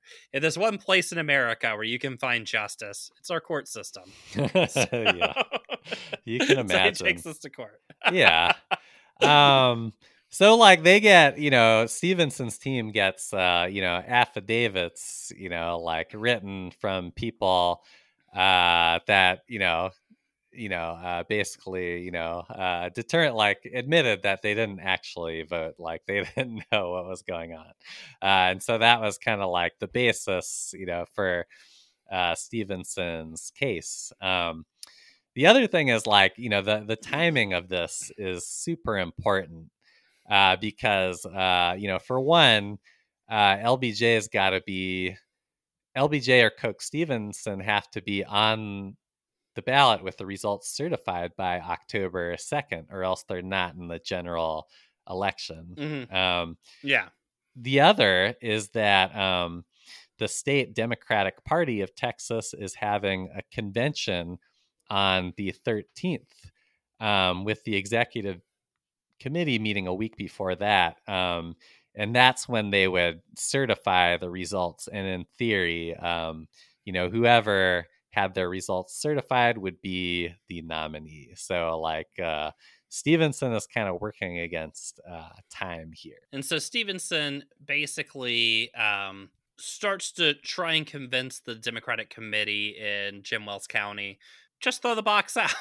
Yeah. just just take all the box 13 results uh, and uh, toss them. I was gonna say like it's interesting that they just narrowly here start out by focusing on box 13 because there was like way more fraud committed in other places. Like it was very egregious here but like uh i don't know. When you see a very narrow focus on, you know, uh, wrongdoing or corruption like this, uh, that's when you should hear the alarm bells in your head that uh there's a, you know, a lot of corruption on both sides right? Like you know when they begin with hey guys let's keep the focus of this corruption investigation extremely tight and just on this one place do not expand it in any way right? You know uh probably stevenson's hoping to maybe salvage some sort of relationship with parr in the future. Uh, at the same time like uh you know if that scope gets a little too big who knows what they might see right? Yeah. It it's literally the reason why in the 2016 election you never heard anything about Jeffrey Epstein or anything like that related to Trump because do you really want to you know put shine a yeah light on open that, that, bag of right? worms yeah that's Yeah, that's exactly. good point but yeah so i mean um you know stevenson's crew talks to the jim wells you know democratic party committee um they they they actually uh, agree with him. Remember, uh, Parr didn't have like full control of this county. He really just Mhm. had control of one of the precincts, like closest to his uh, uh, domain over there. And so the Democratic Party is uh, sympathetic. And uh, they say that they're going to recommend the executive committee uh, throw the box 13 results out. So, what does uh, LBJ's side do? They get a court injunction to prevent the investigation of the ballots uh, from occurring in court. They they prevent the Democratic, the Jim Wells Democratic uh, committee from even meeting, which is like amazing. and luckily, they're able to go to a judge who's essentially put in office by, or put into the judgeship by uh, Parr. So yeah, you know, exactly. yeah. this is what you can do when you got a judge in your pocket, right? yeah, the judge is like, "Oh, don't mind me. Thanks for this bag with the dollar sign on it. I'll just take it. It's for my car." exactly. And then Coke basically kind of, you know, uh, he, he tries that tactic, right? Is sort of headed off. So now he's going to the state Democratic Party executive committee to try and get this, you know, these results looked at. So yeah, I mean, they're the state committee uh, is all meeting in uh, Fort Worth ahead of the convention to talk about, you know, the the results and um, you know, it seems like you know uh, Stevenson's people have you know gotten to some people on the committee, and there's going to be you know some kind of determination on whether to throw out the box 13 votes or not. So both sides, you know, LBJ's side and Coke Stevenson's side, frantically just start whipping votes, talking to delegates. Yeah, and they have a subcommittee that votes four to three to have the box thrown out. So they're a little concerned, you know, when it gets to the majority committee, how it might go. And then there's this uh great story about our friend Wirtz who's gonna come in, right? Yeah, I mean, so Wirtz, you know, the the shadowy figure, like heavily involved in Democratic Party politics, as well as you know Brown and Root. Uh, you know, he knows that the the state convention is uh, coming, and uh, he knows that a lot of uh, you know the executive committee is kind of mad because they don't right now they don't have their people in the plum you know seats on uh Mhm. you know committees and whatnot and posts at the state convention um so Wirtz says hey you know you vote for lbj i'll i'll get you know your uh you know your old like stalwarts spots like all over the state convention and uh they'll Mhm. probably vote how you want so how about uh how about voting for our guy old lyndon And at one point, uh, one of the delegates even collapses, having a heart attack, and Wirtz goes over to him, uh, to not render aid, but to just get him to write a proxy vote down real quick. like, you're dying. I do not give a shit.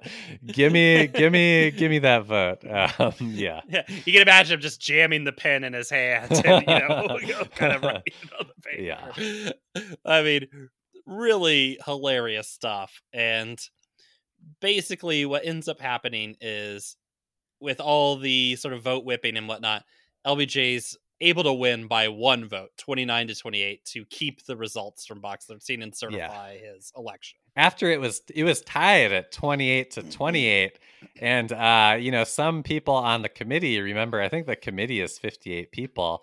And some Mhm. people like many people because you know they have democrat brain right? They're opportunists. They don't like taking positions. It panics them too much. So one of the people on the committee was hiding in the bathroom and then Wirtz has his people just search all over the the hotel and finally find him and be like, "You better give me your damn vote." And uh, he cast the winning vote for LBJ. That rocks. That rocks. That's so good. Uh, you know, 28 to 28, a tie is actually the perfect result for Democrats at, at all times. So it's probably hard to find that extra vote. It know? is, yeah. um, but yeah, fucking amazing. So the convention happens. LBJ is the nominee for the Senate, right, which guarantees him a sort of you know the Senate seat. Um, but Coke isn't done yet, right? He's he's moved from Jim Wells County to uh, complaining to the managers at the state. Yeah. Now he wants to complain to the managers federally, right? Which is interesting coming from, you know, the ultimate like states' rights guys. It's like, oh, now he's like, oh, well, maybe now I do need a federal judge. Fucking typical. Yeah. yeah. So he uh, takes it to essentially federal court, uh, and he gets a temporary restraining order. Yeah. Uh, you know, uh, basically to prevent the certification uh, of Johnson as the party nominee. Yep, uh, from a judge, a district court judge, who they like determine. You know, Coke's team like tries to pick the right judge. Uh, Mhm. You know, some of the, you know, a bunch of the judges in, you know, that they know the district court judges will be on LBJ's side. So they pick a judge, Davidson, who's kind of a wild card, but is a strict, you know, constitutionalist to kind of decide the case. The case. Um, and uh yeah i mean the judge quickly uh you know grants the temporary restraining order on the votes and then uh on september 21st uh stevenson gets an injunction that would prevent johnson from appearing appearing on the general election ballot until this whole thing is resolved and remember earlier that we said they had a hard deadline of october 2nd for somebody to get on the ballot, or else nobody was on the ballot, and the Republican would just probably win. Uh, Mhm. Write-in campaign probably would be unsuccessful. So they really had like like ten days to just you know get through this Mhm. court battle, and uh, yeah, it was is not very predictable what was going to happen. Yeah, and the court battle, you know, everybody's there. It's the court battle of the century for Texas politics. Um basically uh Coke decides to go further than just Jim Wells County and, you know, attack the legitimacy of the votes in Duval County, which Yeah. is essentially a shot right at George Parr, right? Yeah, Uh Johnson counters by with the classic uh there's fraud everywhere defense. yeah, both Argument. sides, the both sides muddying the waters, whataboutism, whatever you want to call it. He goes to town on that. hmm And basically said he should have actually had more votes because of the fraud. Yeah. Um, and hilariously, the judge at one point, uh, comically in a Danny Tanner ass fucking way of resolving this, suggests, "What if you guys both ran as the Democratic nominee on the Senate ticket?" Uh, Yeah. unsatisfactory compromise for everybody involved. So- I mean, LBJ's lawyers, because, you know, lawyers don't like to take risks, right? That's what I hear. Uh, they liked it because they figured uh, LBJ would just win because the Republican and Coke Stevenson would split the votes. But L- for LBJ himself, this was just like unacceptable. He just wanted to win now and be done with it, you know. And so ultimately, David Davidson's gonna the judge is gonna order investigations in multiple counties. Uh, at which point, Johnson's friend Abe Fortas comes up with a ingenious plan. Yeah. So like LBJ's lawyers are basically stumped because you know they've got you know like eight now maybe like eight days um uh and they need to one you know stop this investigation and two uh, get the results certified, which uh, involves, you know, like uh, stopping. I mean, yeah, they need to stop the current investigation that's going on. And so they uh, reasoned that they could go to another district court judge, which could take a lot of time because, you know, ju- district court judges typically don't want to like overturn the work of another judge. Um, mm-hmm. And then if that didn't work, they thought, uh, you know, oh, well, we could then go to the Supreme Court. Um, and that would take some time. But, you know, LBJ and his crew, not the not necessarily the lawyers, but they realized like this whole plan is just uh, an exercise in futility. So yeah, they they call their friend uh, Abe Abe Fortas to come over, who's you know a lawyer, uh, you know, a political kind of hatchet man. Um, and he comes up with a plan to basically do a little bit of a rope a dope. And his whole idea is look, we, we're going up against a ticking clock here. So let's appeal, you know, so then, you know, appeal one level up, right? Let's have a really shitty argument so that we immediately yeah. lose the appeal. And then we'll use that to appeal to the Supreme Court, uh, where they are 100% confident they're going to win. Yeah, so it's like, like, it's like let's skip over all the the bosses in between and get straight to the top here. Yeah. And so it works. Like the they they send a shitty argument to another district court judge who rejects it very quickly, and then they're able to then escalate it to uh, a single you know, Supreme Court justice. He's also a reactionary. Uh, that would be Hugo Black. And Hugo Black is a very interesting character, appointed by Roosevelt. You know, uh, you know, from Alabama in the 1920s, was a member of the Ku Klux Klan. Uh, reportedly uh, maintained a quiet membership, had renounced his membership when he went to be when he uh, ran for the Senate in mm-hmm. Um, but you know, rumors were still, you know still a member, but also you know voted uh you know on the unanimous side of Brown v Board of Education to desegregate schools. A uh, let's just say interesting character, but probably not somebody with uh, the most left politics. Yeah, are you? Um, and so they basically get it in front of Hugo Black, and what what what does Black do? You know, I mean, Black is gonna be, you know, uh, is going to, you know, agree with sort of like, uh, you know, a states' rights argument where, like, you know, this case is not in the jurisdiction of a federal court, mm-hmm. so let's throw it out. Um, and that's basically what uh, Hugo Black says. Um, but he says, you know, I'm gonna need another uh, day to like write it up, and then um, you know you can write your resolution, and uh, I will sign it and certify it. And so, meanwhile, uh, you know the the case uh, in in multiple courtrooms in Texas is with Davidson. Judge Davidson is still happening. Mm-hmm. So like, yeah, but both sides are kind of just like racing against each other with uh, the district court, you know, investigation going on on one side, then in Washington D.C.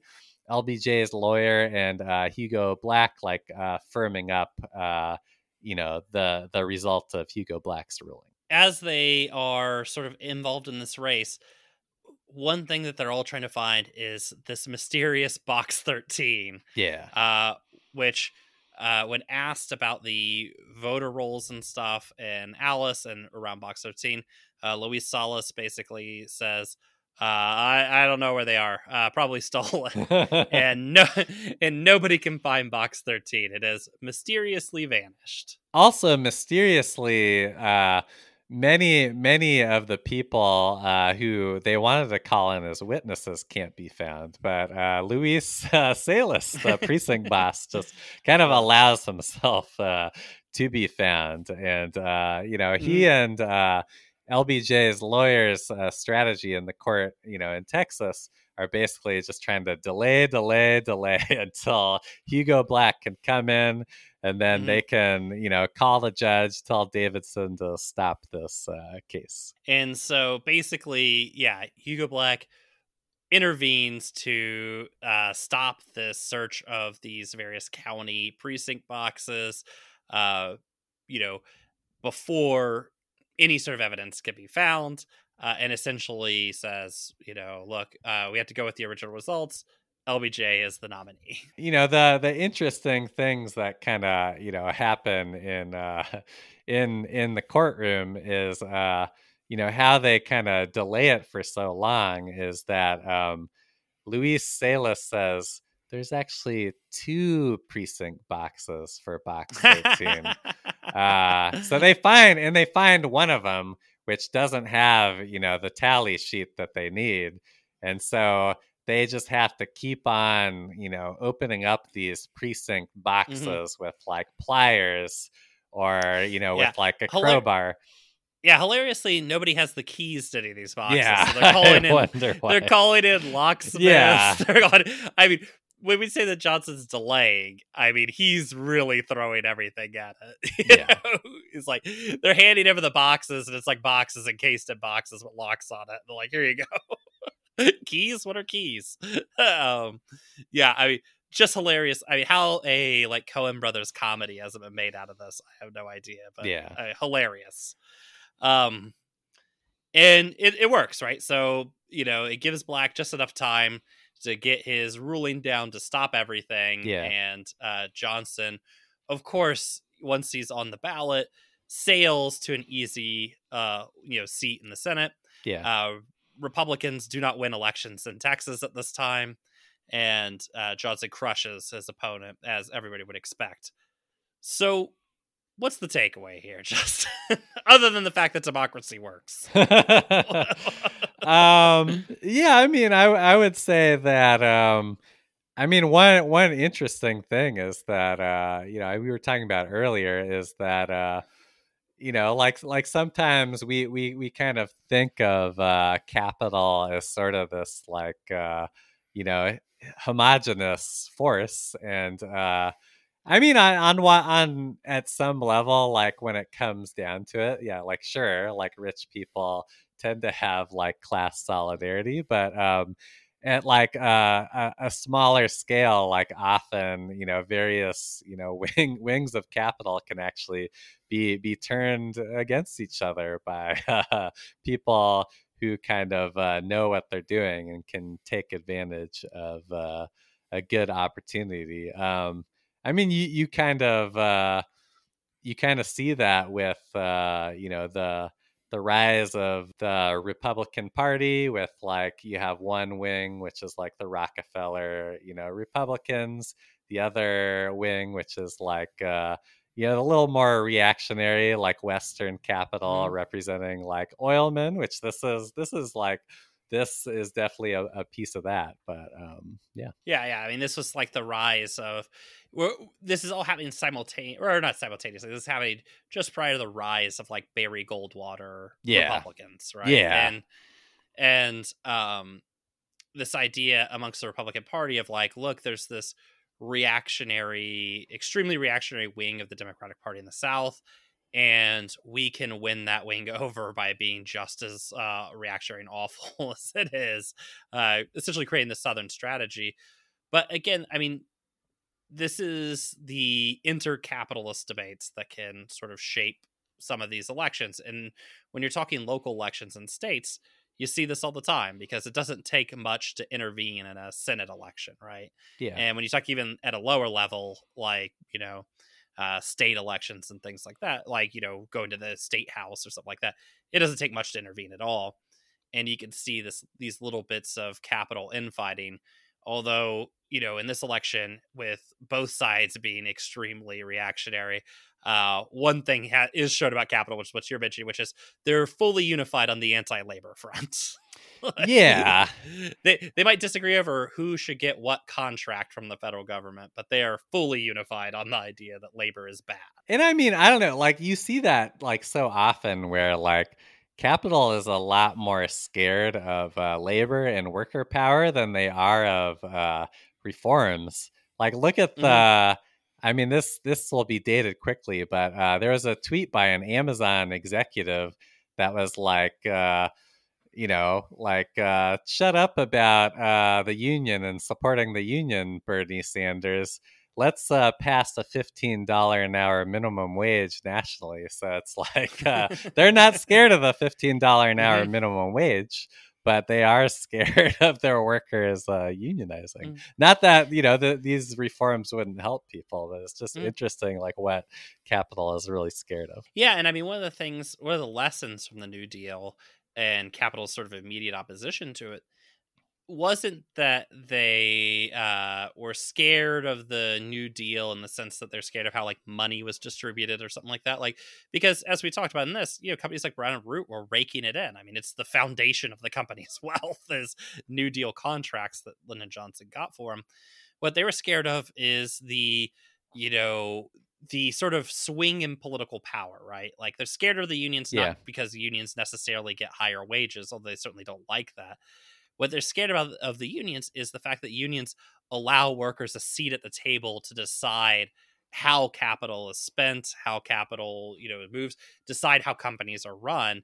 And capital demands an absolute dictatorship when it comes to, you know, the means of production, right? And that is what they fear more than anything is is having labor get a seat at the table. And like you see this, in, like even when LBJ is president, you might think like, oh, like you know, LBJ, lots of uh, social programs passed, Mhm. right? Like Medicare, Medicaid, etc. But um, even still, like he passes all these social programs, and then labor continues to get weaker and weaker. And uh, you know, now like uh, you know, in in uh, the the times we're living in now, it's like sure we have Medicare and Medicaid and such, but people's wages and living conditions aren't really any any better, even with all these social programs. As you know, union density and uh, workers' power to negotiate has declined.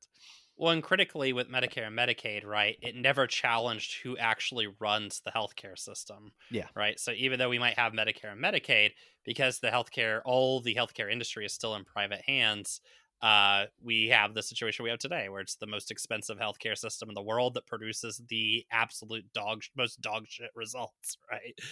And, uh, you know, this is the struggle of, of reform, right? If you don't actually attack the power of capital, reform tends to just sort of uh, fall away, right? Because so long as they maintain the means of production, they can always sort of chip away at whatever you know little little wins that you get along Yeah. the way. And uh, you know, we'll get in we'll get in this too when we talk about the Great Society. But you know, much of Johnson's you know domestic presidential record, which Democrats, you know, are still, you know, very proud of today. and Yeah, they you know, really are. it. Yeah. Yeah, is you know less the result of uh, Johnson and more the result of the times he lived in and the, you know, I mean, when you have lots of people in the street, when you have lots of unrest, when you have people believing the uh, state and capital to be illegitimate, they're willing to give those little you know th- those little handout you know handouts here and there right they're they're willing to hand out some carrots uh, before they give you the stick Yeah. uh, and you know a lot of great society was you know taking power out of community organizations and putting it in you know the sort of bringing it into the bosom of the democratic party hence the saying that comes out of the 60s which is the democratic party is where movements go to die Yeah. you know um but yeah i mean that's sort of one takeaway i think the other two is i mean we talk about a lot of the corruption and stuff, and certainly for people listening to this from today's standpoint, you know, this corruption should be like presumably shocking or whatever. I mean, the the fact that this went through multiple courts and the sort of backroom dealing and stuff of this election and one that this wasn't necessarily uh, well this was very brash and very you know upfront and visible was not unusual in texas politics and wasn't unusual in american politics generally. I mean we talked about the the 44 uh, or yeah the the convention in 44 the dnc convention and all the backroom deals that happened there. And i you know on one hand we might say well look how far we've come you know uh you know i guess democracy wise or whatever because you don't see this kind of open uh scamming going on. But texas is still a one party state Yeah. you know like texas is still completely re- controlled by all the same people uh the only difference now is in the rio grande valley you just never vote right whereas back then at least maybe they gave you five bucks Yeah. You You, know? at least got some mutual aid back then. How about that? Yeah, nobody was. You know, neither you know candidate's going to do anything for you. Just like today, no, no, you know, Beto O'Rourke isn't going to do anything for you. Ted Cruz isn't going to do anything for you. But at least, uh, you know, you would get five bucks out of it back then, as opposed to nothing. and Yeah. candidate does nothing for you. Um, and at the same time, too, I mean, I, I think that what we've seen is a congealing of the sort of capitalist class as opposed to a uh, greater love of democracy. Because I think in the this previous uh, Democratic primary, I mean, we don't we talk about how upfront and uh, sort of uh, sort of norm breaking or whatever this election was that that his campaign was that Johnson ran. But in that Democratic primary, I mean, what is it to have the you know uh, director of communications for Pete Buttigieg? Uh, their spouse is creating the app on which all like the returns are counted for in Iowa, and when even that can't guarantee Bernie a loss, the Democratic Party just steps in and says, "Actually, the Iowa primary didn't happen. It's not real. Iowa's not a state." Yeah, Move like on." no benefit to the Bernie campaign from Iowa. A lot of, yeah, yeah, yeah. And basically, we're openly saying like we're just not going to count any uh, votes from Iowa, basically, and any like we're not going to allow them to uh, send uh, delegates to the convention. Uh, I mean, there was open reporting in Politico and stuff about how you know Democratic Party operatives are already discussing how you know what their strategy is going to be for not allowing Bernie's candidate, you know, delegates to vote in the convention if it looks like he's going to win. yeah. So I mean, so when there's a challenge, they're willing to go right back to these methods. I mean, yeah, and Bernie like hundred percent probably won the 2016 Iowa caucus when there were all these like coin flips and whatnots that Mhm. gave you know Hillary the quote unquote slight edge. But like even even beyond that stuff, I mean, like you know the corruption here is like very blatant. But I mean, Mhm. we we don't really have a legitimate uh democracy now either. I mean like Yeah. turnout is not great. Uh a lot of people either like aren't able to make it to vote or they know that their vote does not really matter in most cases. So like you know why why bother to show up? And even if you know they they did have some faith uh they're working you know capital and you know their labor power keeps them so busy that they don't even necessarily like have much time to like you know figure out who to vote for or what to do Yeah, I mean the you know uh, when you have a one party state, right? The winner is decided in the primary, but when you have a two party state, right, the winner is just decided between the two parties over who's going to run, right? And the thing is, is that people feel very disconnected from that whole debate. you know, like nobody feels like they had a choice in what senators are running in their state, right? And they don't care, you know, Yeah. as a response. Uh, and I think you know Texas to this day has the lowest voter turnout uh, during like non-presidential elections. It usually hovers about ten percent. And the thing is, Wow. uh, I I think in Washington, where uh, everybody loves to follow rules and wait in line, and uh, never notices that they don't get anything for it, uh, they would probably tut tut that and you know say, "Oh, those those those rubes in Texas or whatever." Yeah. But the thing is, the ninety percent of people who refuse to vote are right. Like it is stupid and it is a waste of time. you know, there's nothing on that ballot for them. And, and even if they yeah. did vote, there wouldn't be. You know, and and uh, that's you know that's a question of uh, organizing and stuff. But the Democratic Party isn't going to give you any. Yeah, I mean, honestly, like, I mean, I don't know. Like, if you want to like follow bills and whatnot in the state legislature, like, God Mm. bless you. But like, I don't know. Like, I honestly like don't get into local politics like too much, just because I figure like it's mostly just nerd theater. So like, unless there's like a candidate or something on the ballot that's like you know really like challenging capital or like building class consciousness or raising people's expectations Mhm. like i'm not going to pay that much attention to it and i'm even a nerd Yeah, I mean, if you have, uh, yeah, I mean, you you were you did uh, the the most sort of guy into politics thing you could do, which is you went and campaigned for somebody, right? You Mhm, know? yep. You went and knocked on doors. And the thing is, yeah, if you don't have a candidate that you know is going to meet, you know, that actually is challenging anything, then you know, I mean, really, for the average person, there's literally no difference between whether a Republican or Democrat is in charge. it really doesn't matter. Uh, which you know, a lot of nerds in, in Washington will probably uh, complain about that, but I'm sorry, it's it's the facts. Um, and so there's not a, a ton of reason to participate in these things, but there is power in a union. there's a reason why the first thing they did after World War II was try and crush the unions. yeah Uh, right now, Amazon workers are organizing, and we're watching Amazon's sort of response to this in real time. amazing Uh, yeah Yeah, and you know these are sources of real power. There's a reason why it was you know the first thing on Capital's agenda was to crush labor. Uh, is that there there is power and you can make demands to your labor. You know, we're also kind of in an interesting period where Georgia just like hilariously voted to uh, completely rework its election system uh, to disenfranchise, I mean, what, 30, 40% of its electorate.